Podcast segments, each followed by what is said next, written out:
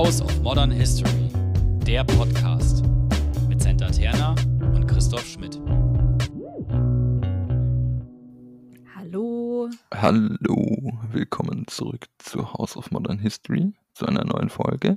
Und wir freuen uns riesig, dass wir einen Gast ähm, bei uns haben, ähm, der auch relativ beliebt zurzeit ist, muss man ja sagen, weil das Thema relativ aktuell ist. Herzlich willkommen, Malte Thiessen. Hallo, moin, moin. Schön, dass ich da sein darf. Kurz zu dir und deiner Person.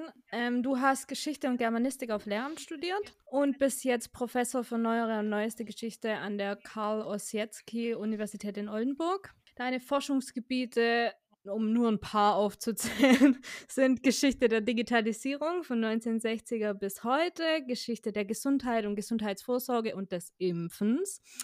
Ähm, genau, und viel auch zur Erinnerungskultur und zum Nationalsozialismus im Zweiten Weltkrieg und machst viel Zeitzeugen und Oral History. Genau, deine Dissertation war zur Erinnerungskultur zum Luftkrieg und zum Kriegsende 1945, die ist 2007 erschienen. Und deine Habil war dann zur Geschichte des Impfens. Und ganz aktuell 2021 hast du ein Buch rausgebracht auf Abstand, eine Gesellschaftsgeschichte der Corona-Pandemie, über die wir vielleicht auch nachher noch kurz sprechen werden.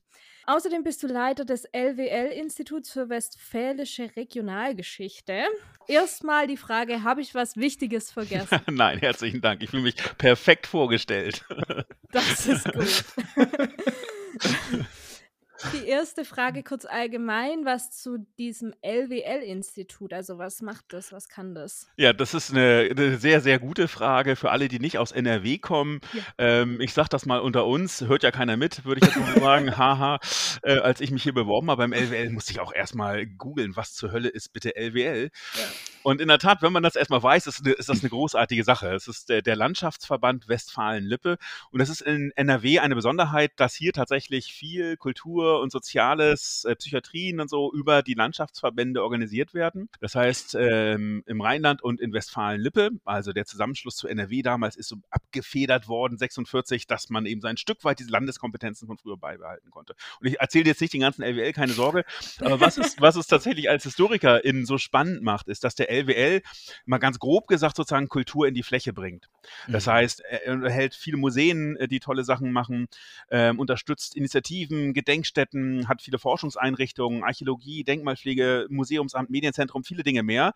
Und das heißt, als Historiker hat man beim LWL kann man sich ganz großartig austoben mhm. äh, und ganz äh, großartige Kooperationen machen, das heißt Forschung und Vermittlung verbinden. Also nur ein, ein ganz kurzes Beispiel. Wir graben zum Beispiel im Warsteiner Raum gerade ähm, Gräber aus von erschossenen sowjetischen äh, Kriegsgefangenen und Zwangsarbeitern, die als Kriegsendphase-Verbrechen ähm, da erschossen worden sind, 45. Und da gibt es ja ganz schnell mal eine Kooperation mit der Archäologie, ähm, was in der Universität für mich immer sehr viel schwerer war. Das heißt, der LWL mhm. ist so eine Art Wundertüte, gerade im Bereich der, der Kultur, äh, der ganz viel möglich macht, ganz viel Kooperation möglich macht und wirklich Kultur in die Fläche bringt und damit auch Geschichte in die Fläche bringt. Und da ist unser LWL-Institut für Westfälische Regionalgeschichte angesiedelt. Wir machen Regionalgeschichte der neueren, neuesten Zeit und der jüngsten Zeitgeschichte vor allem, gucken uns also wirklich das neue Zeug an und gucken, wie sich Gesellschaften in der Region verändern. Mhm. Super spannend. Ähm, weißt du zufällig, ob es sowas noch irgendwo anders in Deutschland gibt? Also es gibt es tatsächlich so ein bisschen abgeschwächt, gibt es das mit den Landschaften, zum Beispiel in Niedersachsen oder auch mit entsprechenden. Verbänden in Baden-Württemberg. Also insbesondere die, die Bindestrich-Bundesländer, die, da merkt man immer noch, ja. die, die, muss, die muss man ja irgendwie dazu kriegen, dass sich die beiden Teile dann äh, verheiraten, zusammenkommen. Und das ist äh, nicht ganz einfach äh, mit den ganzen Traditionen, die man so lebt und pflegt. Äh, und gerade da sind immer Versuche sozusagen noch aus den alten, oft preußischen Ländern her sozusagen dann so Dinge rein rüber zu retten. Und dann gibt es solche Konstruktionen zum Beispiel auch. Aber so ausgeprägt und äh, so institutionell so stark wie in, in Nordrhein-Westfalen mit dem Landschaftsverband Rheinland und Landschaftsverband Westfalen-Lippe kenne ich das nirgendwo anders. Deshalb mhm. muss man das auch leider immer erklären. Ich wünschte ja, dass eigentlich von mir aus müssten das alle Bundesländer haben. Es ist großartig, ja. aber ähm, es ist tatsächlich eine Spezialität. Ja. ja, auch tatsächlich, wie du schon angesprochen hast, ein Unterschied zu den Hochschulen, was bei uns auch immer der Fall war, gerade dieses interdisziplinäre oder man braucht so Schnittstelleninstitute. Und jetzt natürlich die relativ billige äh, Frage daraus, abgeschlossen. Wie kamst du zum Geschichtsstudium und wie war dein Studium im Allgemeinen? War das damals schon angelegt, dass du interdisziplinär arbeiten konntest? Ähm, genau. Also damals, da, damals in den 90, Mitte der 90er Jahren, das klingt jetzt wie Opa, der vom Krieg erzählt, ähm, dass da war, da war Interdisziplinar Interdisziplinarität nicht so richtig angelegt und noch nicht mal das Geschichte, äh, noch nicht mal Geschichte war bei mir so richtig angelegt. Ich wollte hm. eigentlich Germanistik ähm, äh, Vollstoff geben, fand das extrem spannend, habe in, in der Linguistik oder der neueren Literatur sehr viel gemacht, aber habe dann während des Studiums gemerkt, ähm, Geschichte war eigentlich eher so ein Lückenbüßer bei mir, habe dann gemerkt, dass die eigentlich spannenden Fragen tatsächlich immer in der Geschichtswissenschaft gefragt werden. Also wirklich die Grundsatzfragen, was ist eigentlich Gesellschaft? Wie, wie konstituieren sich Gesellschaften? Wie werden wir zu dem, was wir sind? Überhaupt, wie, wie funktioniert Wissen? Wie können Gesellschaften wissen? Also alle solche Grundsatzfragen, die wurden in der Geschichtswissenschaft gestellt. Äh, und deshalb bin ich dann in die Geschichte abgerutscht sozusagen und da auch hängen geblieben. Und ich bin sehr, sehr froh, dass ich da hängen geblieben bin. Aber äh, ins Studium, also am Anfang stand das für mich tatsächlich überhaupt nicht fest, sondern im Gegenteil, das war eher so ein Lückenbüßer, um es jetzt mal ganz gemein zu sagen. ähm, Senta hat schon die ganzen Forschungsgebiete aufgezählt und wir haben es ja in der Anmoderation auch so ein bisschen angeteasert. Man kennt dich, und dazu werden wir auch noch kommen, vor allem zur Zeit ihn über dein Forschungsgebiet Seuchen und Krankheiten. Und es ist jetzt ja, möchte man behaupten oder könnte von außen so wirken, dass es erstmal ein relativ spezielles Forschungsgebiet ist. Und die Frage ist dahingehend dann nicht ungewöhnlich, wie kamst du zu diesem Forschungsgebiet? Also speziell ist noch äh, sehr zärtlich gesagt. also ich würde mal, würd mal sagen, vor 2020 war das ein extremes Nerdfeld. Äh, also so eine Tagung zur Seuchengeschichte beispielsweise war doch ein sehr erlesener Kreis, zumindest im deutschsprachigen Raum. Das hat kaum jemand gemacht, weil natürlich äh, äh, Seuchen auch nicht so richtig in der Zeit zu liegen schienen, Gott sei Dank ja. Ähm, und das mhm. ist leider anders. Und seitdem gibt es tatsächlich ja nun diesen großen Run auf die Seuchengeschichte. Auch die Geschichte des Impfens hat tatsächlich äh, vor Corona oder vor den Debatten, die wir jetzt führen, äh, kaum jemand äh, sozusagen so richtig äh, angelockt. Das ist heute äh, leider, muss man ja sagen, anders, weil wir eben diesen gegenwärtigen, dieses gegenwärtige Interesse haben, was es eben so stark macht. Ich bin darauf tatsächlich gekommen, weil mich immer Dinge interessiert haben, oder das glaube ich ist wahrscheinlich so eine HistorikerInnen-Krankheit, mich haben immer Dinge interessiert, wo es knallt in Gesellschaften, wo es wirklich mhm. zur Sache geht, wo, äh, wo es kon wo Konflikte aufbrechen, wo, men wo Menschen um die Grundsätze streiten.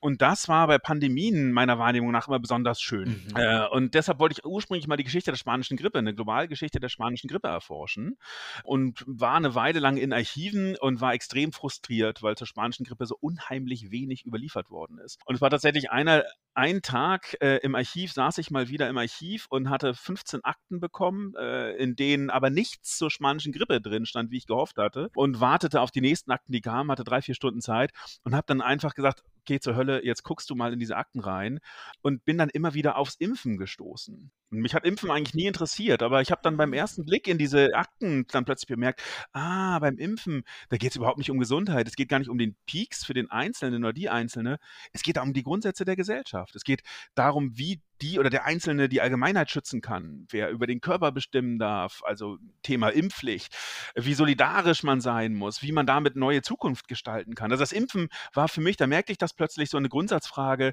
an der man wirklich an die gesellschaftlichen Grundsätze rankommt. Und das hat mich total mhm. gepackt. Und dann habe ich die Geschichte des Impfens geschrieben, die 2017, als sie rauskam, ähm, höflich interessiert wahrgenommen wurde, wenn überhaupt, wenn überhaupt. äh, ansonsten aber ähm, nicht wirklich besonders großes Echo ähm, dann leider geerntet hat.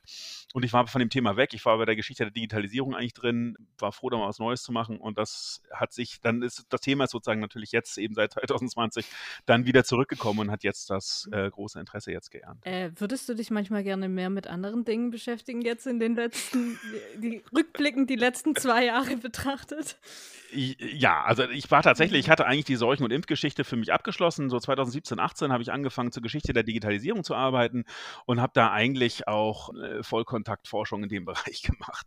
Und, das, und die, die Seuchen- und Impfgeschichte so ein bisschen auf halber Kraft mitlaufen lassen. So ganz schließt man so ein Thema ja nie ab und ist ja. auch immer dran, ist auch spannend, aber eigentlich Eigentlich war mein Fokus ein anderer. Und ehrlich gesagt, ich freue mich auch, den Fokus wieder stärker auf die Geschichte der Digitalisierung legen zu können. Mhm. Vor allen Dingen freue ich mich, weil dann eben auch die äh, Mist-Corona-Pandemie eben nicht mehr so eine große Aufmerksamkeit hat, dann hoffentlich. Das stimmt schon. Andererseits ist das, glaube ich, wirklich eine Chance auch. Also gerade die, mhm. die Geschichtswissenschaft, die Corona, finde ich, nach und nach dann doch immer stärker zum, zum Untersuchungsgegenstand jetzt auch ergriffen hat und intensive Debatten auch in der, in der Öffentlichkeit dann zum zum Teil mitführt, die Geschichtswissenschaft vielleicht gar nicht unbedingt so besonders im Vordergrund, sondern die Sozialwissenschaften, auch Wirtschaftswissenschaften und viele andere. Aber gerade das ist gut, dass tatsächlich äh, klar geworden ist, dass die Pandemie eben nicht nur ein Thema für Virologinnen äh, ist, sondern eben auch für die Geistes- und Sozialwissenschaften. Und das, glaube ich, ist eine große mhm. Chance, weil Corona ein Impuls für die Interdisziplinarität sein kann, äh, für einen stärkeren Austausch der Fächer und weil tatsächlich auch klar wird, dass auch die kleinen Fächer, also zum Beispiel Geschichte, wichtig sind für die Pandemiebekämpfung. Denn mhm. Seuchen sind die sozialsten aller Krankheiten, äh, sage ich dann immer gerne, ähm, nicht weil sie sozial sind, sie sind sehr, sehr ungerecht, sondern weil sie ganze Gesellschaften treffen. Und deshalb müssen wir viel über eine Gesellschaft wissen. Und deshalb brauchen wir gerade die Geschichtswissenschaft. Und das ist zumindest ein, wenn man das so sagen darf, positiver Effekt, glaube ich, auch der Pandemie, dass eben gerade die Geistes-, Kultur- äh, und Sozialwissenschaften eben doch auch ihre Bedeutung dann unter Beweis stellen können. Ähm, hierzu noch kurz kurz eine Frage. Glaubst du, das bleibt? Also glaubst du, dass das in der Öffentlichkeit das Bewusstsein dafür, dass man das oder dass wir mehr Gesellschaftswissenschaften brauchen, dass das bleibt? Oder glaubst du, das ist jetzt halt kurz ein Peak? Also ich bin immer ein hoffnungsloser Optimist und sehe das Glas immer halb voll. Deshalb glaube ich schon, dass da was zurückbleibt. Zumal, mhm. also gerade das Thema Gesundheit war lange Zeit in, in der allgemeinen Geschichtswissenschaft nicht besonders populär. Es gibt, äh, das hängt auch damit zusammen, dass es die Medizingeschichte äh, gibt, als sozusagen eine, eine mhm. Subdisziplin, die sehr, sehr gute Forschung gemacht hat, aber von der selten etwas wirklich in die allgemeine Geschichtswissenschaft rübergekommen ist. Und das hat sich, glaube ich, jetzt geändert. Und Gesundheit ist sozusagen klar geworden als ein als ein Konvergenzfeld, auf dem ganz unterschiedliche Strömungen zusammenlaufen. Und da hat, glaube ich, diese Interdisziplinarität, die ist in der Pandemie deutlich geworden, ähm, dass das einen Mehrwert auch gesellschaftlich hat, so hoffe ich. Und mhm. ich glaube, ein Stück weit, ähm, auch wenn es jetzt vielleicht noch zu, zu früh ist, zu frisch ist, zeigt sich das auch jetzt gerade in dem, in dem Krieg in der Ukraine, dass wir ähm, mhm. Also momentan mhm. unheimlich äh, gute, wie ich finde, schnelle Einordnungen durch HistorikerInnen haben, mhm. auch des Ukraine-Konflikts, die Geschichte des Kalten Krieges, die Geschichte der, der Ukraine Ukraine, Osteuropas. Äh, übrigens auch mit dem berechtigten Hinweis, dass die osteuropäische Geschichte ja nun Jahre, Jahrzehnte lang kaputt gespart worden ist. Ja. Also, und das ja. scheint mir doch hoffentlich äh, dann vielleicht auch nochmal ein Impuls zu sein und vielleicht auch etwas, was aus Corona nachwirkt, dass wir gesehen haben, wir brauchen eben möglichst alles Wissen, was eine Gesellschaft aufbringen kann. Mhm. Da hoffen wir auf jeden Fall, Fall drauf. Die Hoffnung stirbt zuletzt. Ich bin hoffnungslos Optimist, aber vielleicht hilft ja. Aber total spannend, weil ich dann auch bei diesem Phänomen Krankheitsgeschichte im Endeffekt auch dachte, woran das liegt. Und du hast ja angesprochen, die Medizingeschichte ist ja auch institutionalisiert, oft dann auch in der Medizin interessanterweise. Aber eigentlich ist es ja erklärungsbedürftig, denn Krankheiten sollten ja eigentlich ein Gegenstand par excellence der Sozialgeschichte sein. Und ich meine, einer der größten Denker, die wir im Fach haben, ist Foucault und äh, äh, Körpergeschichte. Es, es gibt eigentlich nichts, wo sehr man Dinge so gut durchexerzieren kann, ja. die dann vernachlässigt worden sind. Das fand ich dann doch auch sehr spannend. Und deshalb ist es auch großartig, dass wir dich jetzt zu Gast haben, weil wir damit dann äh, drüber sprechen mhm. können. Also ich glaube tatsächlich, was du, was du gesagt hast, also Gesundheit ist ein Feld, auf dem wirklich alles zusammenkommt. Also und zwar das ganz Globale bis das ganz Individuelle, der einzelne Körper. Äh, und die Pandemie zeigt das wie unter einem Brennglas, dass sozusagen die ganze Welt und der Körper zusammenfallen, sozusagen über eine Pandemie und dass globale Fragen unmittelbare Konsequenzen für den einzelnen Körper haben und dass das natürlich auch das ganze alle Politikfelder aufmacht. Das ist eben nicht mhm. nur Gesundheitspolitik, das ist eben Innenpolitik, es ist Außenpolitik, es ist Sozialpolitik, Kulturpolitik, es ist alles. Und das ist mhm. genau das, was, was man, was man, glaube ich, an der Gesundheit, eine, eine Geschichte der Gesundheit eben zeigen kann. Und vollkommen zu Recht hast du darauf hingewiesen, auf Foucault und überhaupt auch auf die frühe Neuzeit, in der tatsächlich die Sozialgeschichte der Medizin auch einen stärkeren Stellenwert hat als in der neueren, neuesten und ja. als in der Zeitgeschichte. Ich glaube, das ist auch nochmal was, was man, äh, was man sehen muss, dass zumindest in Deutschland in der neueren, neuesten Geschichte und in der Zeitgeschichte eben Gesundheit so, so einen schlechten Stand haben. Weniger aber in der frühen Neuzeit, in der Mittelalter, da spielt Körpergeschichte ähm, so schon sehr lange natürlich eine große Rolle. Und auch natürlich in Großbritannien, in den USA, in Frankreich, das ist auch eine länderspezifische Sache. Und ich glaube tatsächlich in Deutschland, dieses Vernachlässigung von Gesundheit in der neueren, neuesten Geschichte, insbesondere weil eben genau wie du es gesagt hast, die Medizingeschichte eben etabliert ist, eben oft an anderen Fakultäten, nämlich bei den MedizinerInnen und da sozusagen dann abgedeckt wird. Es hat vielleicht auch noch was damit zu tun, dass die Zeitgeschichte sehr stark von Politikfeldern her ausgeht und dass Gesundheit als Politikfeld in Deutschland, zumindest in Westdeutschland, äh, erst sehr spät zum Zuge gekommen ist. Mhm. Bundesgesundheitsministerium wird in 1961 äh, aufgebaut, ist dann aber so ein Randministerium, was auch immer mal wieder dann äh, zu Frauen und Gedöns, äh, um jetzt mal äh, Gerhard Schröder zu zitieren, zugeschlagen wird. Also was so ach, extrem randständig ist ist. Das ist kein mhm. Politikfeld, mit dem sich groß Prestige verbindet. Ja. Äh, und deshalb ist das auch als Forschungsfeld lange nicht so wichtig wie alle anderen. Das ist, glaube ich, vielleicht auch noch eine Erklärung. Das ist in der Corona-Pandemie anders geworden. Und genau wie du sagst, ich glaube, das ist wichtig, Gesundheit als diese Schnittstelle für alles zu sehen, als ein extrem spannendes Forschungsfeld. Man hat dich ja auch in letzter Zeit, und das ist ja ungewöhnlich für HistorikerInnen, in Nachrichtensendungen und sagen wir in der Öffentlichkeit gesehen. Die Süddeutsche hatte ich äh, beschrieben mit vermeintlich jugendlichen Vokabeln. äh, Was soll das vermeintlich jetzt hier heißen?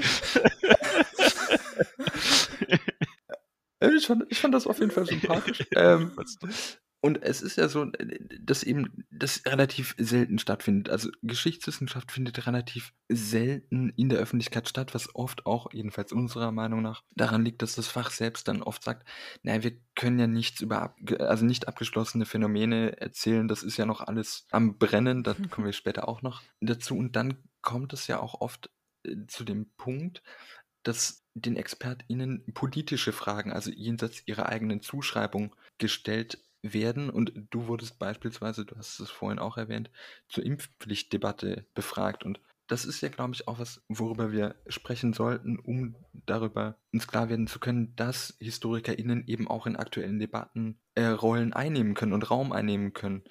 Also, wie bist du damit umgegangen? Worauf wolltest du achten? Was war dir wichtig? Eine, ist eine spannende Frage, weil es ja wirklich eine Grundsatzfrage ist, was, was Wissenschaft kann und soll. Wie öffentlich soll, darf, muss äh, Wissenschaft auch sein. Selbstverständlich sind HistorikerInnen, hängen jetzt nicht im Elfenbeinturm ab. Ich finde, das kann man gerade bei HistorikerInnen tatsächlich ja sehen, dass, dass Geschichte funktioniert nicht ohne einen Austausch mit Gesellschaft.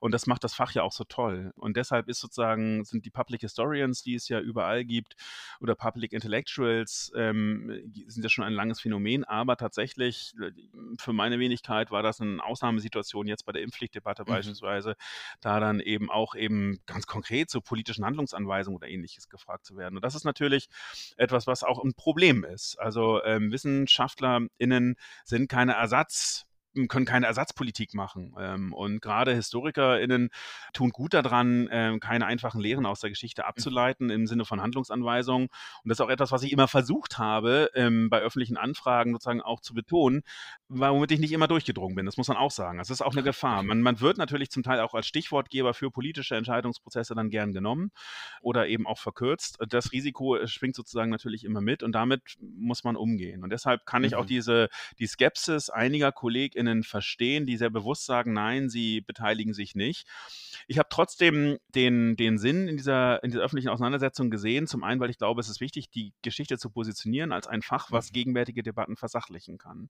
Und zwar versachlichen insofern, dass man das, was in der, in der Öffentlichkeit so beliebt ist, diese ähm, historischen Analogien, äh, zum Beispiel, dass man sowas aufbricht, dass man eben nicht, was wir 2020 erlebt haben, äh, ins gleiche Horn stößt, seht her, Corona ist die neue spanische Grippe äh, oder die sind die neuen Pocken oder ähnliches, sondern eben um zu zeigen, dass wir es uns mit der Geschichte nicht so einfach machen können, und damit auch mit der Gegenwart nicht so einfach machen. Das heißt, HistorikerInnen können aufzeigen, dass Gesellschaften sehr viel komplexer sind, als wir es auf, manchmal auf einfache Formeln bringen und dass eben diese historischen Bezüge nicht so einfach sind, äh, wie, sie, wie sie scheinen. Und deshalb können sie sozusagen für heutige Entscheidungen und Debatten können keine Entscheidungen selbst treffen, würde ich sagen, aber sie können die Entscheidungen fundieren und differenzieren. Sie können zeigen, mhm.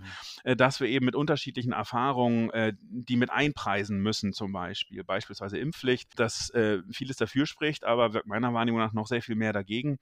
Und dann müssen PolitikerInnen abwägen, was aus diesen historischen Erfahrungen dann tatsächlich ähm, sinnvoll für die Gegenwart erscheint und was auch politisch vertretbar ist. Mhm. Und das scheint mir eine Rolle zu sein, die nicht besonders sexy ist, äh, weil es sich sozusagen nicht auf einfache Formeln bringen lässt und deshalb macht es das tatsächlich manchmal schwierig, in der Öffentlichkeit so aufzutreten, weil HistorikerInnen oft die sind, die alles immer komplizierter machen. Mhm. Und äh, gerade in, in Medien ist es ja eher der Wunsch natürlich, dass man es möglichst immer einfacher macht. Aber wenn wir vielleicht ein Stück weit zeigen, dass es eben komplizierter ist und dass dieses Komplizierte aber wiederum die Gegenwart einfacher machen kann, weil wir uns unsere Entscheidungen sinnvoller oder fundierter treffen können, dann ist das vielleicht immer so ein Königsweg, den ich versuchen würde zu gehen, der manchmal klappt, oft aber auch nicht. Die Frage, die sich jetzt mir da gestellt hat, gerade eben, war, ähm, ich meine, wir hatten jetzt eine Ausnahmesituation, sage ich mal, mit der Pandemie und du wurdest direkt gefragt danach, ob du in Nachrichtensendungen beispielsweise Teil der Öffentlichkeit bist.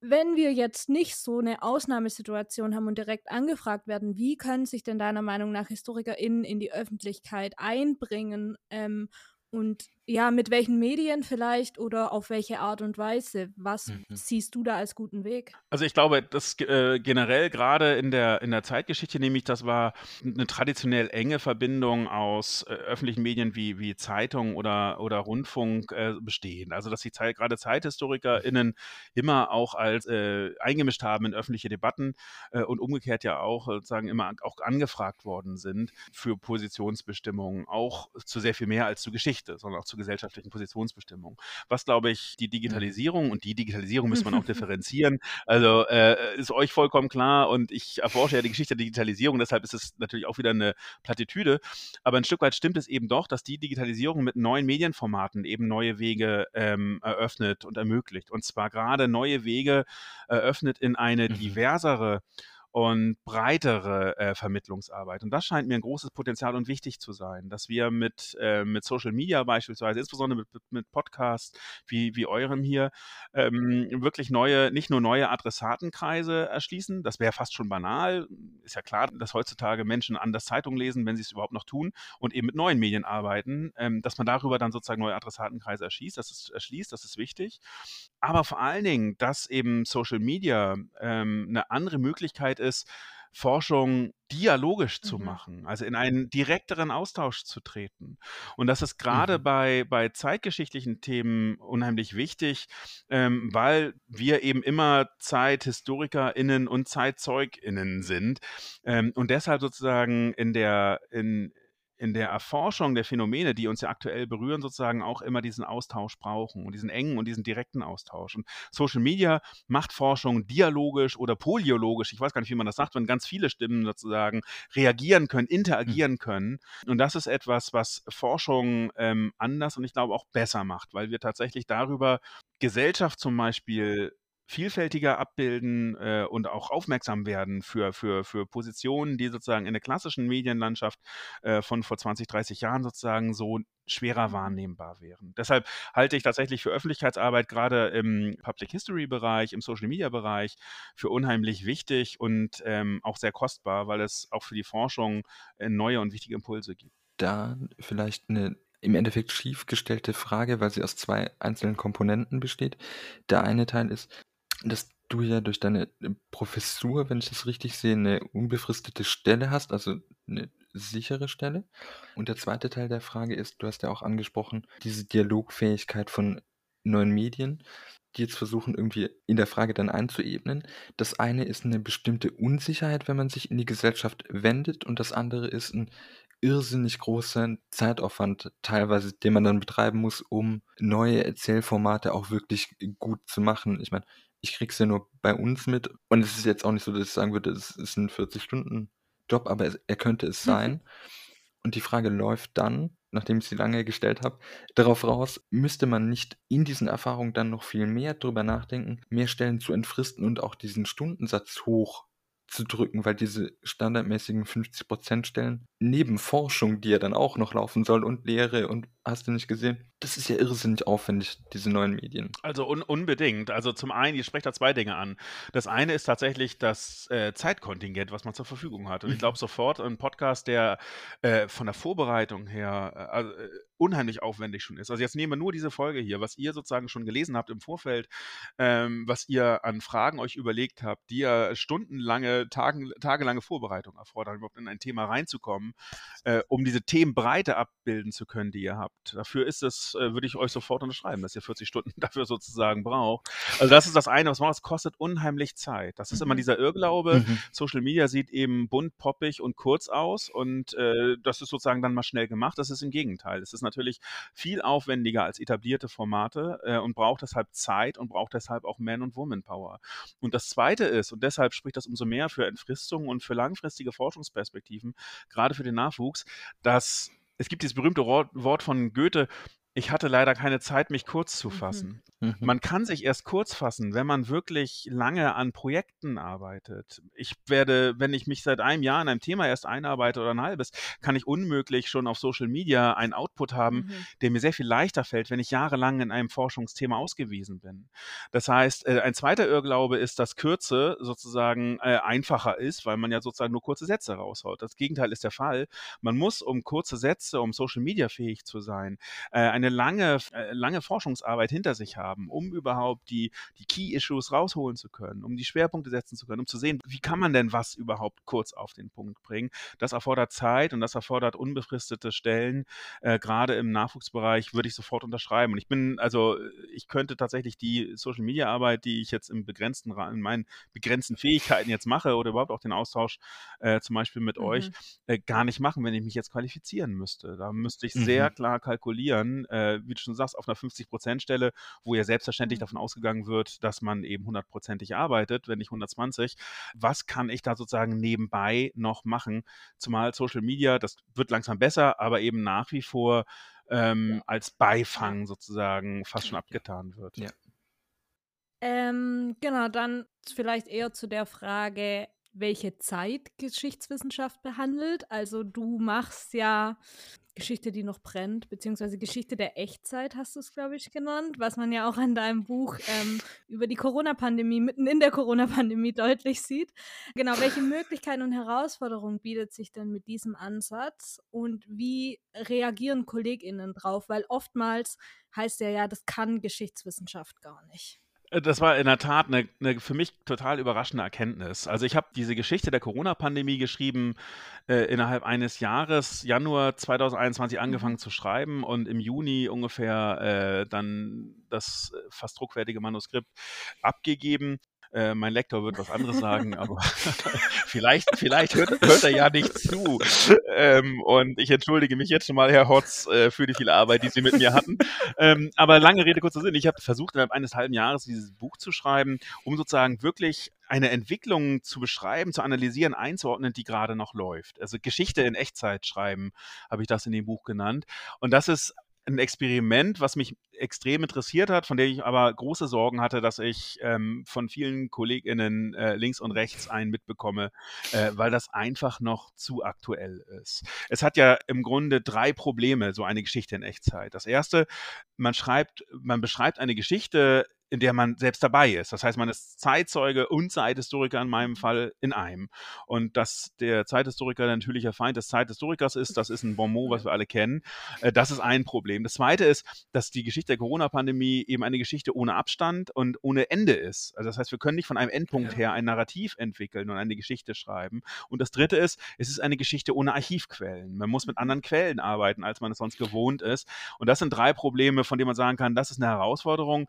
Äh, die hat mich gereizt, deshalb wollte ich dieses Buch unbedingt schreiben, aber ich hatte tatsächlich Sorgen, wie das dann in der Zunft ankommt. Und ich war extrem überrascht, dass der Zuspruch von KollegInnen total großartig war. Ich habe unheimlich viel Unterstützung mhm. erfahren, tolle Hinweise, auch gute Kritik, aber Kritik ist immer großartig, um Sachen besser zu machen. Und äh, insgesamt extrem positiven Zuspruch erfahren. Das äh, war eine großartige Erfahrung tatsächlich. Wo dann die äh, massive Kritik herkam, die nicht so schön war, das war tatsächlich dann eher die Zeit zu Zeitzeugen, nicht die Mhm. ZeithistorikerInnen, sondern die Zeitzeugen, äh, also nur als, als Beispiel, auch wenn ich nicht Werbung für Amazon machen möchte, aber es gibt da so zwei Rezensionen von ähm, doch sehr interessanten RezensentInnen, die dann eben die Schweinegrippe-Pandemie leugnen, die spanische Grippe sowieso leugnen und andere Dinge und die sich dann auch an, auf Abstand abarbeiten. Das heißt, man ist natürlich dann auch anders unter Beobachtung, zum Beispiel von Querdenkern, äh, Corona-Leugnern, die dann eben einem entsprechende Kommentare mitgeben oder die Mails, die man bekommt. Das ist sozusagen etwas, was dann nicht immer so schön ist,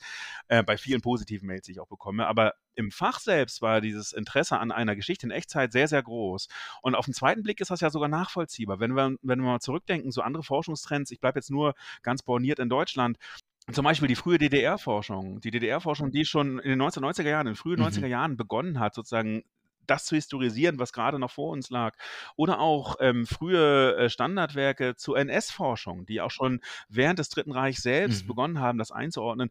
Das heißt, äh, wir haben ganz viele Beispiele dafür, dass ZeithistorikerInnen immer schon Geschichte in Echtzeit gemacht haben. Deshalb ist das in der Corona-Pandemie vielleicht gar nicht so äh, ungewöhnlich, wenn man es dann auf den zweiten Blick äh, dann betrachtet. Und deshalb war dann das, das Bashing sozusagen, was ich zuerst befürchtet hatte, äh, ist der KollegInnen, ist gar nicht eingetreten, sondern Gegenteil, gab das tatsächlich äh, große Unterstützung äh, und kommen ja tatsächlich auch immer mehr Darstellungen, die jetzt tatsächlich versuchen, schon Geschichte in Echtzeit auch zu schreiben. hätte nur kurz eine Frage zu den Quellen, die du in deinem Buch verwendest, ähm, stellen. Also welche hast du da verwendet? Und ich stelle mir das erstmal so vor, dass du da ja vor so vielen Quellen stehst, dass du nicht weißt, wo anfangen und wo aufhören und wie überhaupt. Ja. Das ist in der Tat die Ja. Hölle an einer Geschichte in Echtzeit. Das ist auch, ich hatte es eben kurz schon er- erzählt, dass ich innerhalb eines halben Jahres das geschrieben habe. Äh, Und das hatte nicht damit zu tun, dass ich besonders schnell schreibe, sondern dass ich einfach irgendwann anfangen musste, Scheuklappen Mhm. aufzumachen. Ich Mhm. konnte, also ich habe mir immer so Schreibtage reserviert und ich konnte in, äh, an den Tagen nicht Zeitung lesen oder, oder das Internet anmachen, weil ich einfach ständig geflutet wurde mit neuen Informationen. Ich beim Schreiben eigentlich immer wieder alles umstürzen musste. Und das ist tatsächlich ein Problem, dass man mit einer Quellenvielfalt überflutet wird, ähm, dass man sehr stark auswählen muss und natürlich auch sehr selektiv dann sozusagen nur eine Grundlage sich selbst erstellt, auf der man dann die Geschichte ähm, dann schreiben will. Ich habe deshalb zum einen versucht, relativ brav, man könnte auch sagen langweilig, so klassisches äh, Schriftgut zu nehmen, zum Beispiel Protokolle von Landtagsdebatten und Bundestagsdebatten oder, äh, oder Pressemeldungen. Und zwar deshalb, weil ich mich so ein bisschen immunisieren wollte gegen Kritik, dass ich nur äh, das Internet nacherzähle, sondern ich habe versucht sozusagen auch mich mit Quellen zu beschäftigen, die sozusagen auch längere Dauer haben. Aber, und das ist das Stichwort, Digitalität ist natürlich 2021, im 21. Jahrhundert, 2020, 2021, eine, der Ursprung aller Quellen, mit denen wir heute arbeiten, die man ernst nehmen muss. Und das hat mich auch wiederum gereizt. Also man muss sozusagen, um eine Corona-Geschichte zu schreiben, mit digitalen Quellen systematisch arbeiten. Zum Beispiel mit Twitter. Mhm. Also Twitter ist eine Mhm. meiner äh, Hauptquellen gewesen, äh, um äh, sozusagen überhaupt Aushandlungen von Eindämmungsmaßnahmen beispielsweise oder Einführung der Impfprogramme und äh, Debatten darum sozusagen nachverfolgen zu können. Dafür musste ich tatsächlich äh, systematisch Twitter äh, analysieren. Und das ist gar nicht so einfach, weil Twitter natürlich nicht archiviert wird. Äh, Das heißt, ich habe angefangen, mir ein eigenes Archiv aufzubauen, was natürlich totaler Schwachsinn ist. Das heißt, wir müssen letztlich, äh, und dafür ist die Corona-Pandemie ein wichtiger Impuls, wir müssen unbedingt anfangen, die Digitalität unserer Quellen ernster Mhm. zu nehmen. Und wir müssen anfangen, mit den Archiven, die schon sehr viel länger an diesem Thema dran sind, zusammenzuarbeiten als HistorikerInnen, um das 21. Jahrhundert überliefern zu können. Und das ist Mhm. eine Lehre sozusagen aus der Corona-Pandemie, die mir wichtig zu sein erscheint. Man muss eben mit Quellen arbeiten, die sehr oft digital sind und die sehr schnell verschwinden. Mhm. Ich habe unheimlich viele Pressemeldungen äh, zitiert, die tatsächlich, oder auch Tweets zitiert, die es nicht mehr gab bei Drucklegung des Buches. Und ich hatte Gott sei Dank Screenshots gemacht oder mir die irgendwie anders runtergeladen. Ähm, Mhm. Das heißt, das Internet vergisst sehr schnell, im Gegensatz zur landläufigen Meinung, dass das Internet ja eigentlich gar nichts vergisst. Und deshalb müssen wir unbedingt ran, Digitalität, digitale Quellen ernster zu nehmen, um überhaupt eine Geschichte des 21. Jahrhunderts in Zukunft auch noch schreiben zu können. Mhm. Ja, ich habe mich das auch gefragt, ganz am Anfang oder irgendwann in der Mitte der Corona-Pandemie, ähm, als ich mich manchmal in, in so Telegram-Gruppen rumgetrieben hatte. Ähm, naja, aber da konnte man praktisch so eine Radikalisierung in Echtzeit Ja. einfach wirklich miterleben, wo ich mir dachte, das ist eine spannende Quelle. Da kann man später, man könnte auch gleich, aber da kann man später was drüber schreiben. Ähm, aber das ist vielleicht weg einfach. Ja. Äh, total super Beispiel. Also ich habe mich an Telegram noch nicht mal mhm. herangetraut, äh, weil ich irgendwann, ich habe ich hab angefangen, ähm, äh, systematisch die äh, Webseite von Querdenken zum Beispiel mhm. immer wieder zu, zu archivieren. Und auch das ist wichtig, weil vieles von dem gibt es nicht mhm. mehr. Zum einen, weil äh, viele Dinge gelöscht worden sind, zum anderen, weil dann die Akteure auch oft ähm, wechseln und dann wieder auch Tabula Rasa zum Teil machen. Oder die Telegram-Gruppen, ganz, ganz genau. Das ist ein ganz wichtiges Beispiel. Und es ist deshalb auch ein wichtiges Beispiel, weil wir eigentlich durch diese Quellen etwas haben, was einzigartig ist. Wir haben nämlich eine Schriftlichkeit, die wir für alle früheren Jahrhunderte äh, nicht mehr haben. Wir denken ja eigentlich, heute ist alles audiovisuell, äh, Videokonferenz und ähnliches, aber nein, Digitalität ist ja auch gerade in der Corona-Pandemie ein Werkzeug für eine neue Schriftlichkeit, dass man sich in den Chats irgendwie unterhält, genau, in Telegram, auf Twitter, äh, WhatsApp oder ähnliches. Das heißt, wir haben eigentlich die Chance, etwas zu überliefern, auch von Alltagskommunikation, von Aushandlungsprozessen, was wir nie zuvor überliefern konnten konnten. Und da müssen wir deshalb ran. Deshalb wirklich dieser äh, Corona auch eben als ein Appell an die Geschichtswissenschaft, äh, lass uns stärker an die digitalen Quellen denken und gucken, wie wir gemeinsam mit Archiven da ran können, damit wir diesen Schatz auch mhm. bewahren können und das 21. Jahrhundert dann in Zukunft besser erforschen können um dabei natürlich dann auch, das finde ich spannend an dem Ansatz, eine andere Breite abzudecken. Also ja.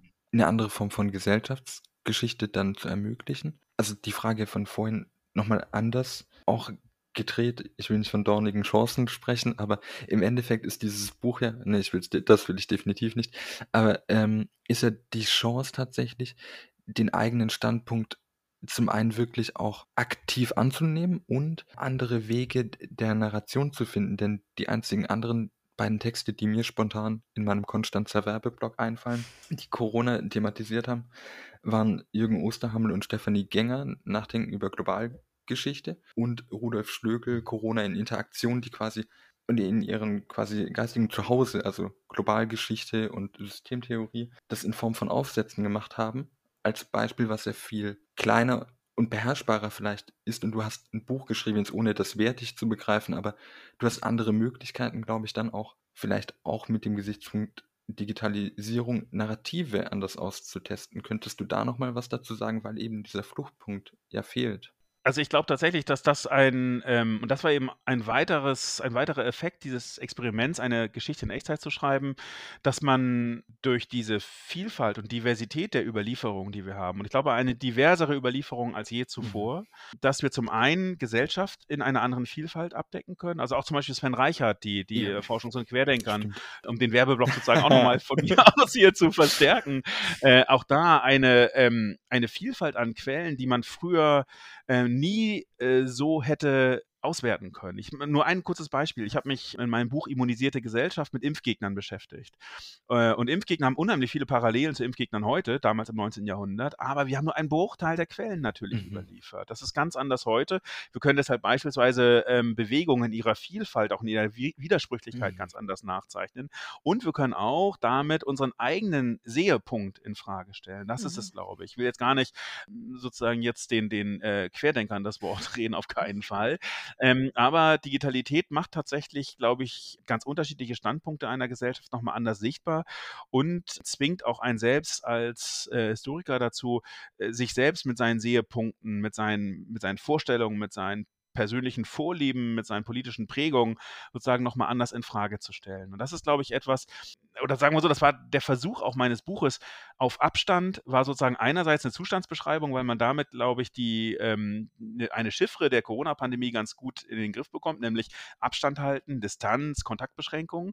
Aber es ist eben auch der Versuch, auf Abstand zu gehen mhm. zu sich selbst. Das heißt, die Erforschung der Pandemie auch als ein Versuch, die eigene Gegenwart nicht so schnell in einfache Narrative aufzulösen, sondern eben in widersprüchlichen Entwicklungen greifbar zu machen und äh, in unterschiedlichen Perspektiven das auch zu betrachten. Deshalb, äh, das ist auch der Versuch von Auf Abstand, äh, auf Grundlage dieser Ko Geschichte der Corona-Pandemie eben den eigenen Sehepunkt zu hinterfragen und uns bewusst zu halten, dass wir eben die Gegenwart von ganz unterschiedlichen Standpunkten aus mhm. sozusagen immer wieder ähm, in den Blick nehmen müssen und damit auch unsere vorschnellen Vorannahmen auch hinterfragen müssen. Mhm. Ähm, wie hat dir persönlich das Schreiben des Buches geholfen oder nicht, ähm, um mit der Pandemie umzugehen? Weil ich, also, keine Ahnung, wenn ich mir das jetzt so vorstelle, es war wirklich ja alles um dich rum war Pandemie irgendwie Thema und dann schreibt man auch noch dazu, äh, wie bist, ja, wie hat dir das geholfen oder auch vielleicht nicht geholfen?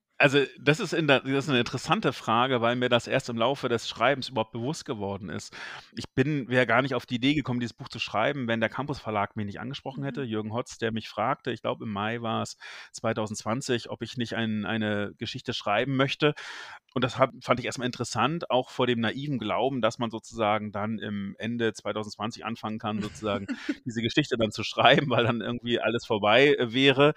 Ähm, Insofern war tatsächlich der Schreibprozess ähm, im Anfang 2021, als das losging, als die zweite Welle und dann kam ja die dritte Welle sozusagen besonders hochkam und, und die Befürchtung nochmal sehr stark, weil auch nicht genug Impfstoff für alle da war am Anfang, war vielleicht tatsächlich unbewusst, ich will jetzt gar nicht küchenpsychologisch werden, aber vielleicht auch so ein Versuch der Rationalisierung, auch für einen selbst. Es kann gut sein. Ich habe zumindest, ich will jetzt gar nicht äh, so schamlos Eigenwerbung machen, aber ich habe auch mehrere Zuschriften von, von LeserInnen mhm. bekommen, die das genauso gesehen haben, die tatsächlich, dass die Lektüre dann jetzt in der vierten und fünften Welle ähm, von Auf Abstand, äh, jetzt also Ende 2021, für sich hilfreich fanden, um Dinge einzuordnen. Zum einen, weil man aus der Frühphase der Corona-Pandemie schon wieder Sachen vergessen hatte äh, und weil es eine Möglichkeit gibt, und dafür soll das Buch ja auch eben da sein, die Gegenwart in ganz unterschiedliche historische Entwicklungen und Hintergründe einzuordnen. Und das, mhm. vielleicht ist das so ein Versuch der Rationalisierung der, der aktuellen Pandemie, der auch bei mir vielleicht so eine äh,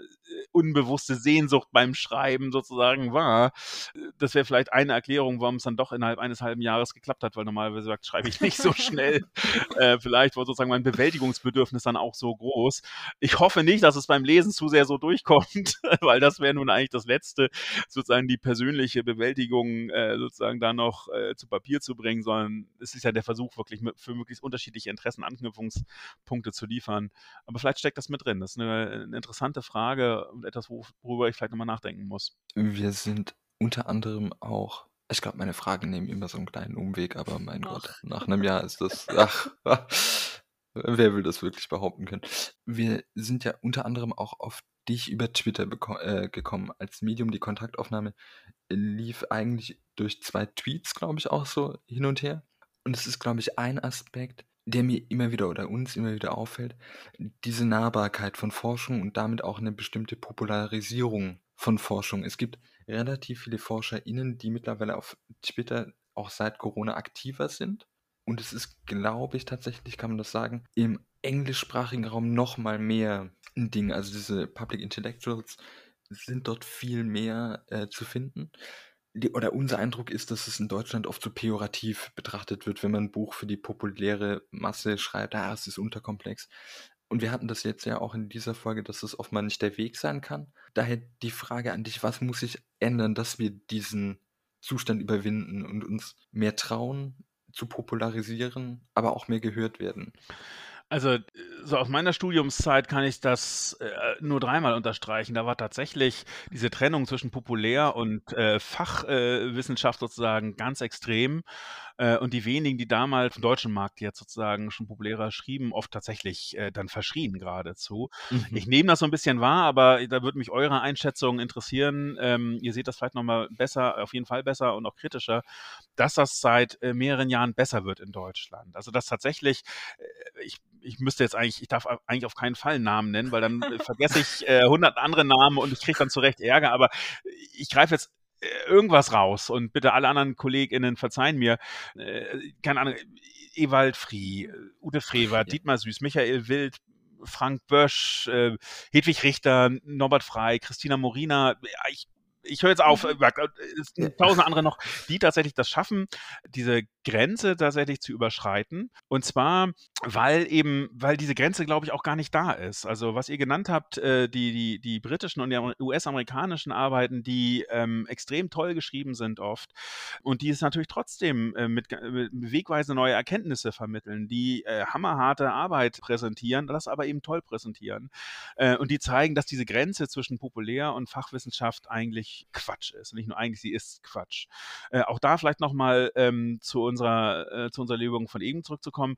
Wenn ich etwas gut und und schön präsentieren möchte, dann ist das nicht einfach und ist das nicht schnell gemacht, auch wenn es kurz ist, sondern es, es hat unheimlich einen ganz langen Vorlauf, den es braucht. Ich muss absoluter Experte in meinem Thema sein, um etwas einfach und gut vermitteln zu können. Mhm. Und ich glaube, das ist ein Bewusstsein, was stärker ähm, mittlerweile präsent ist, dass sozusagen Hauptsätze kein Manko sind, sondern auch Ausdruck einer hohen Professionalität, dass man an einem Thema drin ist und dass es auch wichtig ist, damit wir tatsächlich das Fach auch am Leben halten und eben auch zur, zur Versachlichung eben auch gegenwärtiger Debatten beitragen. So, deshalb glaube ich und hoffe ich, dass diese Grenze immer stärker aufgehoben wird und dass auch in Deutschland mittlerweile doch Common Sense ist oder zumindest Common Sense wird. Aber vielleicht seht ihr das anders, würde mich interessieren. Ich finde es ganz interessant. Also ich, ich studiere in Uppsala im Moment, äh, in Englisch auch alles und ähm, in meinem Studiengang sind auch US-AmerikanerInnen und äh, BritInnen. Und ähm, wir haben uns genau über das auch unterhalten und wir sind so ein bisschen dahin gegangen oder es kam raus, dass die Art der Geschichtsschreibung doch noch mal eine andere ist, glaube ich, in Amerika zum Beispiel als in Deutschland. Also das war, das war auch klar dann, dass die, meine ähm, KommilitonInnen aus eben Amerika, die haben halt gesagt, sie tun sich wahnsinnig schwer. Zum einen mit diesem, mit dieser Unterscheidung zwischen Primär- und Sekundärquellen, weil das bei denen einfach nicht so deutlich rauskommt. Und das andere ist, dass sie mit Theorie und Methode nicht so richtig was anfangen können, wie jetzt EuropäerInnen, um das jetzt mal zu verallgemeinern. Das kann man natürlich nie so verallgemeinern, aber ja, so. Und ich glaube, das ist aber auch ein Punkt, der Unterschied der Geschichtsschreibung, warum das vielleicht anders gerade in Amerika ist mit den populär, ja, wie populärwissenschaftlichen Werken, die doch mehr in der Öffentlichkeit stehen, als es in Deutschland zum Beispiel ist, weil ich glaube, dass eine andere Art von Geschichtsschreibung ist, die eine kleinere Hürde für jemand, der nicht vom Fach ist, ähm, ist, als das, wie das in Deutschland funktioniert. Und deshalb glaube ich, dass man das ein bisschen anders vielleicht manchmal schon noch aufbereiten sollte, als es getan wird um eben diese populärwissenschaftliche Arbeiten auch ja, zu haben. Also ich würde es auf jeden Fall unterstreichen, aber ich, ähm, das sehe ich auch so. Ich glaube, was man sozusagen zum Beispiel im Vergleich zum amerikanischen, auch zum britischen Markt eben sehen muss, ist beispielsweise bei den Dissertationen, das ist natürlich nur ein Bruchteil der Dissertationen, bei denen tatsächlich es auch zum Buch ja. schaffen. Und das sind dann die, äh, die mhm. Dissertationen, mhm. die zum einen äh, sehr gut sind, sind aber viele andere sehr gute, die eben nicht als Buch rauskommen. Äh, das sind dann die, die man eben, mit denen man sich auch ein kommerzielles Interesse verspricht und die auch entsprechend mhm. so geschrieben werden. Deshalb sind natürlich mhm. auch zum Beispiel die Dissertationen sind immer so ein Beispiel. Da gibt es ja in Deutschland auch tatsächlich äh, auch so die eine oder andere, die nicht unbedingt vergnügungssteuerpflichtig ist in der Lektüre, würde ich sofort unterschreiben. Äh, aber das hängt zum einen, glaube ich, mit einem anderen Verlagsmarkt zusammen. Und mhm. äh, tatsächlich auch natürlich mit einer Einstellung. Ich glaube, gerade die Theorie oder die, die Methodik ist natürlich immer so ein Reizwort. Und da gibt es natürlich unterschiedliche Ansätze. Also mein sehr geschätzter äh, äh, Doktorvater Axel Schild, leider äh, verstorben, hat das immer schön auf den Punkt gebracht. Theorien und äh, Theorien sind wichtig, aber sie sind eben Krücken, mit denen man zur nächsten Frage, äh, zu den Fragestellungen humpeln kann und dann kann man sie auch loswerden.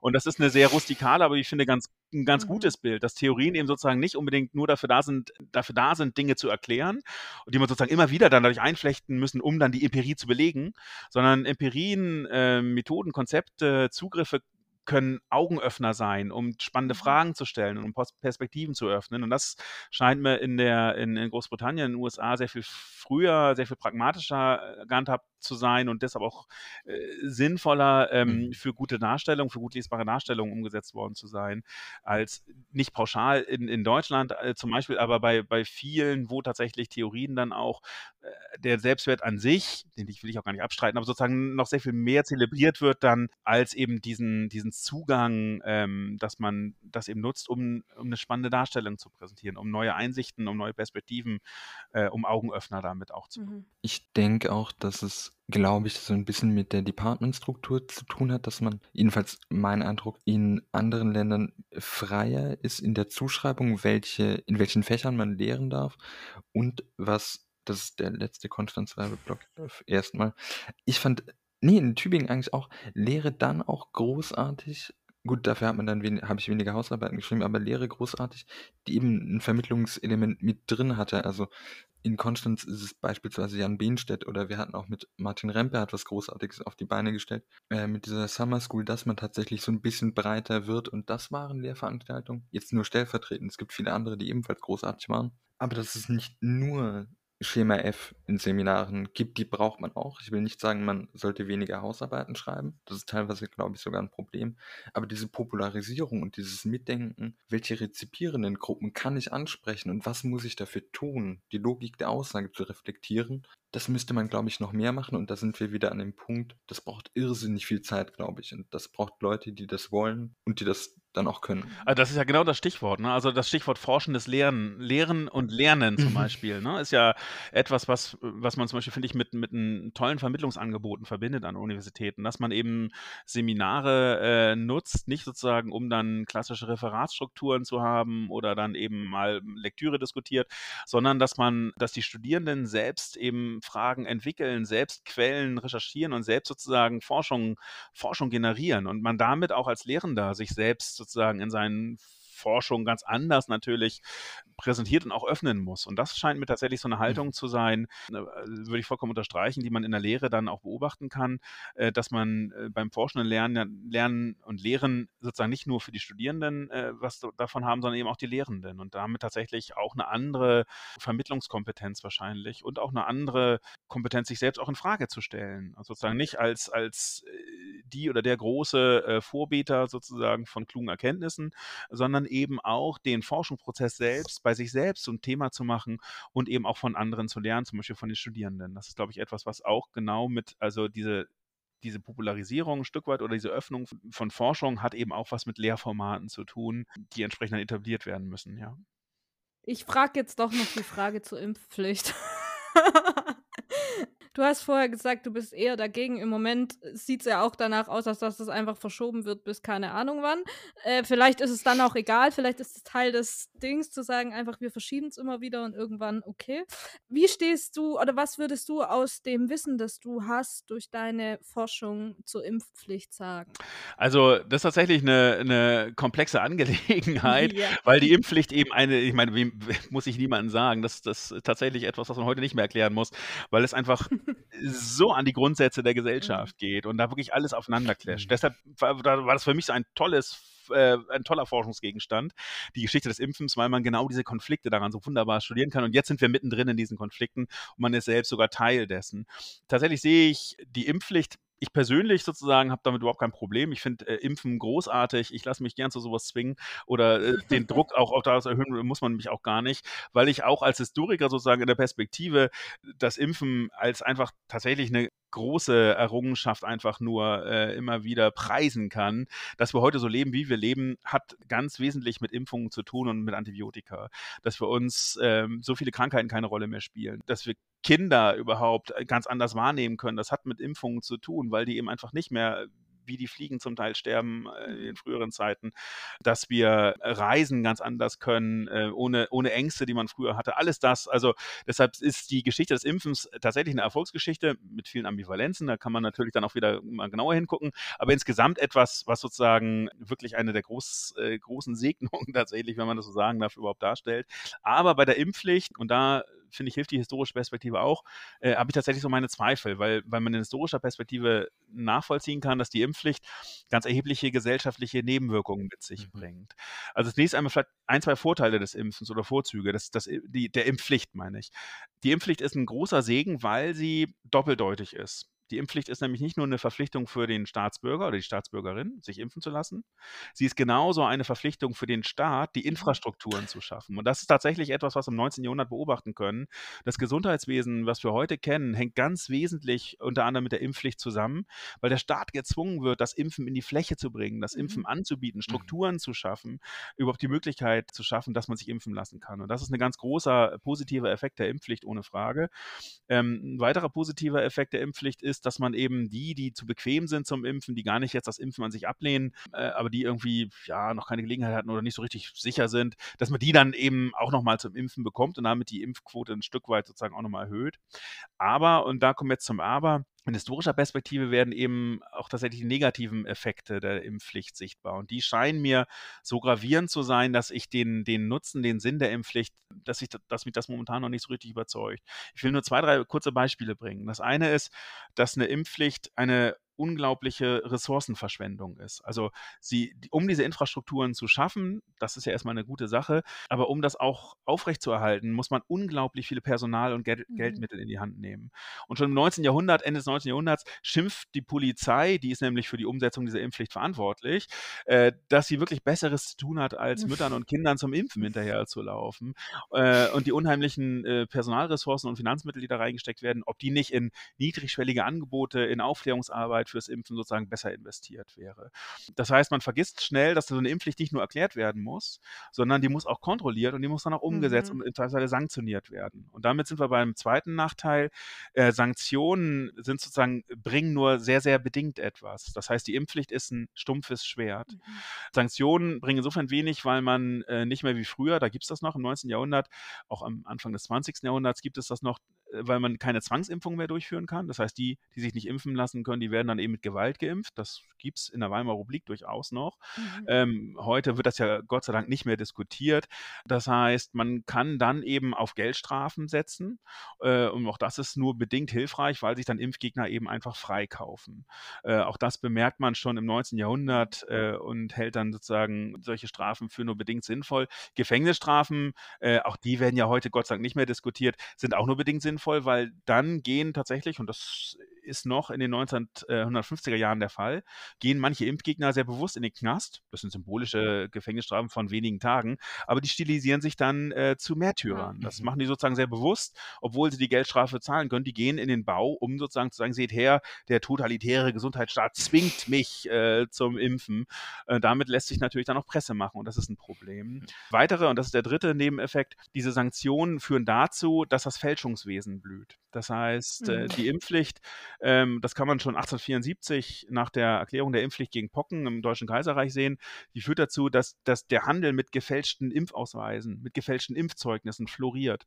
Und überall dann tatsächlich plötzlich die, die Pocken, obwohl man doch eigentlich denkt, alle sind doch geimpft, die Pocken wieder ausbrechen und man dann äh, äh nachguckt und dann eben sich diese Impfzeugnisse, die Impfausweise äh, genauer unter die Lupe nimmt und dann sieht, das sind gefälschte Impfausweise. Mhm. Das heißt, das ist eine Gefahr, weil man blind wird für versteckte Infektionsherde. Mhm. Diese Fälschungen suggerieren Immunität und äh, lassen uns damit in einem falschen Sicherheitsgefühl zurück. Ähm, und, und letzter Grund scheint mir noch zu, äh, der Fall zu sein, der, der wichtig ist. Wir haben eigentlich in der Bundesrepublik mit Freiwilligkeit einen sehr hohen Erfolg gehabt. Freiwilligkeit war eigentlich ein mhm. Erfolgsrezept bei Impfungen, weil man eben auf die bewusste Entscheidung des, des Individuums setzt, der sich sozusagen aus freien Stücken eben zu einer Gesundheitsmaßnahme freiwillig erklärt, weil er das auch tut, äh, nicht nur, weil es für ihn selbst vernünftig ist, sondern eben, weil es auch ein solidarischer Akt. Und das ist mhm. etwas, also Appelle sozusagen sozusagen an das Individuum ähm, im Sinne einer individuellen Risikoabwägung, das zu machen und auch eben als Dienst für andere irgendwie. Das war eigentlich lange Zeit immer ein Erfolgsmodell, was funktioniert hat. Und mir scheint tatsächlich die Aufklärungsarbeit und die Kommunikation immer noch nicht, auch wenn es jetzt besser wird, wirklich so ausgereizt zu sein, dass man sagen kann, wir haben jetzt alles versucht, dann lass uns eben auf eine Impfpflicht setzen. Also ich würde tatsächlich erstmal gucken, haben wir tatsächlich alles versucht? Haben wir die niedrigschwelligen Angebote geschaffen? Haben wir überall da, wo es noch Ängste gibt?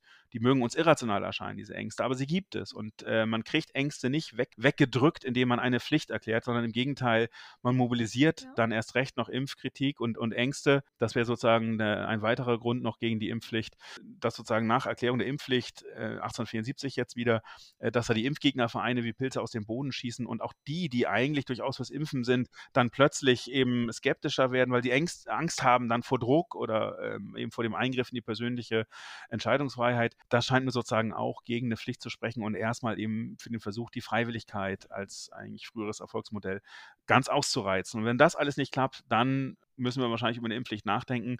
Aber sagt, man kann solidarisches Verhalten und ähm, soziales Verhalten sozusagen nur bedingt mhm. leider sozusagen äh, erzwingen. Ähm, so gern wir das manchmal hätten und so gern wir die Impfquote natürlich höher hätten. Ja, mal gucken, was da noch passiert.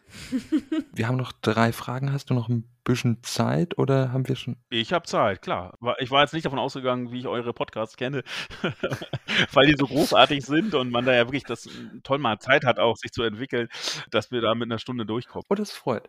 Das Institut für Westfälische Regionalgeschichte produziert, haben wir gesehen, auch einen eigenen Podcast. Es gibt diese Website für Web, äh, Westfälische, Westfälische Geschichte. Und die Website des äh, LWL achtet und das finde ich großartig und wirklich auch wichtig, auf barrierefreie Gestaltung. An der Stelle nochmal in diese Kerbe Forschung schlagend, das fiel uns jetzt als außergewöhnlich auf in dem Moment. Und man müsste vielleicht an der Stelle auch nochmal drüber nachdenken, wie Barrierefreiheit generell in der Forschung, also nicht nur die Kommunikation der Forschung, sondern diese barrierefreie Qualität der Forschung verstärkt werden muss. Also quasi eine sehr ähnliche Frage. Welche Möglichkeiten siehst du an der Stelle das zu tun. Also das ist tatsächlich eine große Stärke, schon für den Werbeblock jetzt nochmal für den, für den Landschaftsverband Westfalen-Lippe. Aber der LWL als, als Kommunalverband hat tatsächlich ganz stark, äh, und zwar, wie ich finde, vollkommen zu Recht, sich äh, Inklusion, Diversität äh, und mhm. barrierearme Kommunikation sozusagen auf die, auf die Fahnen geschrieben. Und gerade bei der Kultur geht es eben darum, Kultur in die Fläche zu bringen und das heißt eben auch für unterschiedliche Adressatenkreise äh, Kultur zu vermitteln. Das heißt eben auch historische Forschung auch entsprechend zu vermitteln äh, und zwar auch inklusiv ähm, zu vermitteln mhm. und eben barrierefrei oder zumindest barrierearm. Und das ist zum einen ein Auftrag, der sozusagen herrührt daraus, dass man eben ganz konkret von den Kommunen finanziert wird und die eben auch was davon mhm. haben wollen, äh, mit guten Gründen.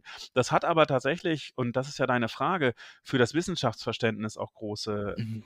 gewaltige ähm, Konsequenzen, dass wir nämlich tatsächlich Forschung immer auch vor diesem Vermittlungsaspekt denken müssen und wollen und eben tatsächlich gucken müssen, wie wir äh, Forschung selbst auch in die Fläche bekommen. Zum Beispiel eben mit Podcasts ähm, oder mit, äh, finde ich ganz toll, den, den Versprecher eben westfälische Geschichte, da müssen wir eigentlich mal was draus machen, ehrlich gesagt. Äh, denke ja. ich mal drüber nach. Äh, tatsächlich natürlich mit den mit Social Media Angeboten, äh, mit, mit dem mhm. Internetportal Westfälische Geschichte. Das ist momentan nicht mehr so barrierefrei, weil das Ding uralt ist. Das war damals eine Revolution, das ist eine großartige Webseite, aber die wird gerade überarbeitet. Äh, die ist jetzt äh, 14, mhm. 15 Jahre Jahre alt und kommt deshalb jetzt in die Pubertät. Wie man auch merkt an manchen Stellen, das funktioniert nicht alles so richtig. Aber ist sozusagen auch nochmal Ausdruck dessen, dass man sehr früh ähm, am LWL-Institut vor meiner Zeit, deshalb darf ich dafür Werbung machen, früh darauf geachtet hat, wirklich in die Fläche zu kommen und eben ganz anders Wissenschaft auch zu präsentieren in der Fläche. Und das ist deshalb, glaube ich, wichtig, weil es eben nicht nur Vermittlung erleichtert und verbessert, äh, Vermittlungsarbeit auf unterschiedlichen Kanälen erlaubt. Es ist auch deshalb wichtig, weil es auch das Wissenschaftsverständnis ändert, weil man, glaube ich, ein anderes Gespür bekommt, kommt oder zumindest drauf, ge, drauf geschoben wird, äh, sozusagen Gesellschaft diverser zu denken und deshalb auch unterschiedliche Themen, Perspektiven sozusagen in den Forschungen mit anders äh, einzubauen. Forschung sozusagen auch von Anfang an divers zu denken, inklusiv zu mhm. denken. Und das ist, glaube ich, sozusagen Gewinn nicht nur sozusagen an der Einbahnstraße in, in dem Sinne, dass man sozusagen Forschung besser und breiter vermitteln kann, das auch, sondern dass auch Forschung anders wird, sich Forschung verändert, weil man eben in diesem Austausch ähm, mit mit einer diverseren Gesellschaft äh, sozusagen auch neue Impulse für die Forschung bekommt. Wir haben auf Twitter über mögliche Paarungen von Buch und Gebäck oder auch Buch und Bier gesprochen. Welches Buch liest du denn und welches Bier passt dazu? Ich lese tatsächlich zurzeit ganz frisch äh, erschienen und ein ganz großartiges Buch, wie ich finde, von, von Michael Wild, Zerborstene Zeit. Ja. Deutsche Geschichte 1918 bis 1945. Und zwar deshalb so großartig, nicht weil es nicht schon genug Geschichten des 20. Jahrhunderts und deutsche Geschichte des 20. Jahrhunderts gäbe, gibt es, äh, glaube ich, genug mittlerweile, äh, sondern weil Michael Wild nochmal einen ganz anderen Weg geht, nämlich eine, wie ich finde, eine Erfahrungsgeschichte des 20. Jahrhunderts schreibt. Mhm. Und deshalb nochmal ganz anders die Moderne in ihrer Ambivalenz sichtbar macht, nämlich mhm. von den, von den unterschiedlichen Perspektiven der Zeitgenossen, die eine Erfahrungsgeschichte hier aufmacht, die die Ambivalenzen, die, die Widersprüche der Moderne sozusagen greifbar macht, brutal greifbar macht zum Teil und damit mhm. auch Geschichte als Kontingenz äh, sichtbar macht. Also die Offenheit mhm. der Geschichte nochmal ganz anders lesbar und erlebbar macht. Das ist äh, ein großartiges Buch, wie ich finde. Und äh, da ich beim Bier leider nicht sehr experimentierfreudig bin, passt dazu wie zu allem. Äh, äh, passt dazu perfekt ein Jefer. Äh, ja. Momentan bei mir leider, weil ich noch bis Ostern ohne Alkohol auskommen muss, ein Jefer Fun. Äh, aber dann ab Gründonnerstag, das ist, da fängt bei mir Ostern an, weil ich das Jefer Fun irgendwann nicht mehr sehen kann, dann noch wieder ein echtes Jefer. Kann ich nur empfehlen. Friese Scherb. Äh, ich hoffe, Jefer hört das selbst mal und spendiert mir mal einen Kasten. Bislang, oh, bislang habe ich noch nicht profitieren können von meiner großen Vorliebe für Jefer.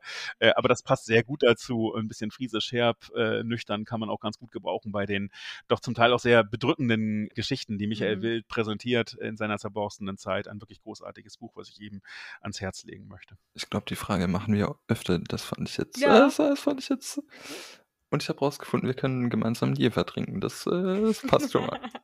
ähm, wir stellen Kelzel Pries unseren Gästen am Abschluss immer die Frage, was war 1917? Also an dieser Stelle dann auch an dich. Was war 1917? Ja, 1917 natürlich das große Jahr und die ganzen großen Ereignisse äh, hängen euch äh, aus den Ohren raus. Äh, deshalb finde ich als Historikerin ganz klar ein Epochenjahr, weil am 9. Juni wird Erik Hobsbawm geboren. Äh, und äh, ich hoffe, dass nicht schon tausend andere Kolleginnen Erik Hobsbawm hier 1917 mit seinem Geburtsdatum äh, hier präsentieren. Äh, finde ich wirklich ein tolles Ereignis, weil zum einen Erik Hobsbawm eine tolle Biografie äh, selbst hat, ein toller Historiker ist, für die Geschichte der neueren, neuesten Geschichte wirklich äh, wegweisende Arbeiten vorgelegt hat, sondern auch, weil es einen doch eigentlich, oder mich zumindest erstaunt hat, Erik Hobsbawm 1917 geboren, das scheint so weit weg zu sein. Das heißt, es zeigt, wie nah doch 1917 auch an uns uns dran ist. Mhm. Und deshalb finde ich, ist der 9. Juni 1917 ein ganz wegweisendes Datum. Vielen Dank. Ja. Danke euch, hat Spaß gemacht. Falls ihr Kritik an uns oder Fragen habt. Oder Lob, gerne auch Lob. Oder Themenwünsche. Gast sein wollt. Dann dürft ihr euch gerne bei uns melden, entweder auf Twitter unter houseofmodhist. Oder ihr könnt uns eine E-Mail schreiben Dort ist unsere E-Mail-Adresse houseofmodernhistory at gmail.com. Genau, steht beides in der Beschreibung unten drin. Wir freuen uns auf Feedback. Bis zum nächsten Mal.